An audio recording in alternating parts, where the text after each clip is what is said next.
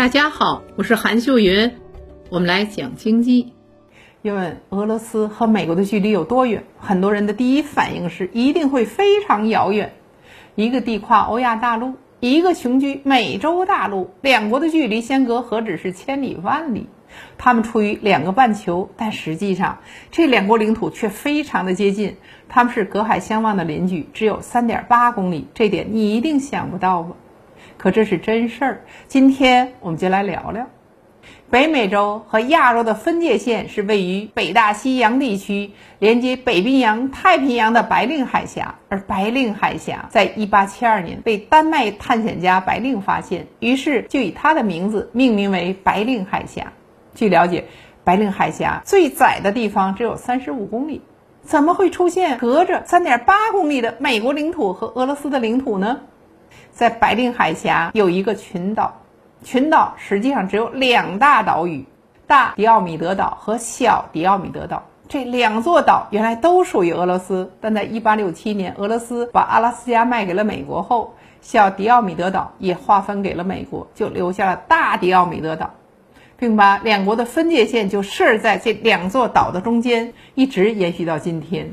如果以白令海峡中大小迪奥米德岛来计算，美俄两国之间的直线距离就只有 3.8 公里了。更为神奇的是，距离这么近，但这两座岛中间却有着国际日期的变更线。也就是说，美国人在5月10号的这一天能隔海看到的5月11号的俄罗斯，美国的岛会比俄罗斯的岛慢一天的时间。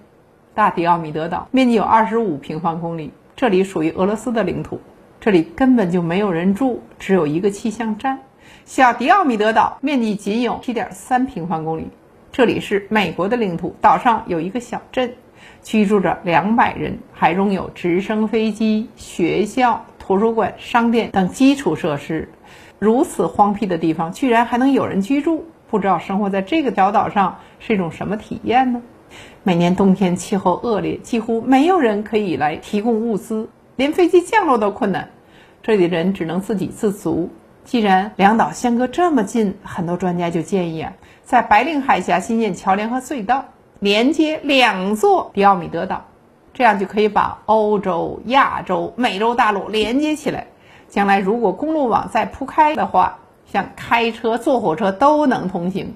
其实借助白令海峡的隧道计划最早是俄罗斯提出来的。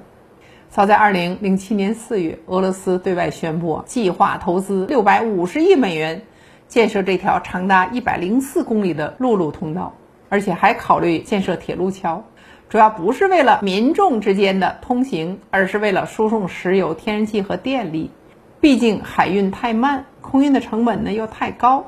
从长远来看，则成为欧亚大陆和美洲大陆的一个桥梁。在彼时，俄罗斯和西方国家关系还不错。至于现在，该计划显然是被搁置。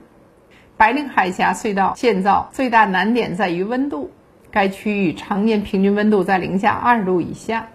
只有4到5个月可以施工。极其恶劣的环境会对钢架结构产生不利的影响，